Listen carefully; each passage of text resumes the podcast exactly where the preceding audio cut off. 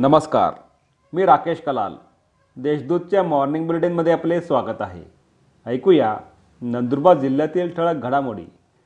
T E टीचे मूळ प्रमाणपत्र सादर करण्याचे परीक्षा परिषदेचे आदेश.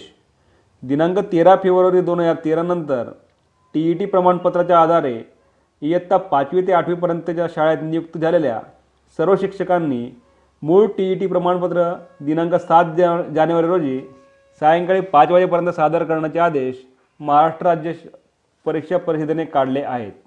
त्यामुळे गैरप्रकार करून टी ई टी उत्तीर्ण झालेल्या शिक्षकांमध्ये खळबळ उडाली आहे. जी टी पी महाविद्यालयात सांस्कृतिक मंडळाचे उद्घाटन.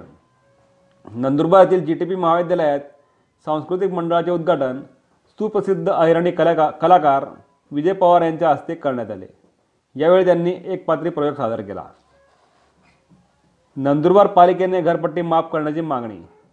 मुंबई महानगरपालिकेच्या धर्तीवर नंदुरबार नगरपालिका प्रशासनाने देखील शहरातील पाचशे चौरस फुटापर्यंतच्या घरांच्या मालमत्ता कर रद्द करण्याचा ठराव करून शासनाकडे पाठवावा अशी मागणी भाजपा नगरसेवकांनी केली आहे.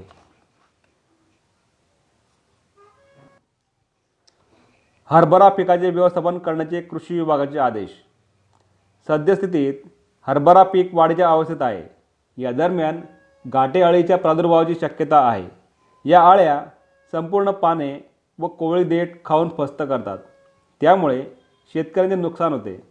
यासाठी शेतकऱ्यांनी बगळे मैना राघो निळकंठ काळी चिमणी आदी परभक्षी पक्ष्यांचे थांबे शेतात तयार करावे असे आवाहन कृषी विभागाने केले आहे.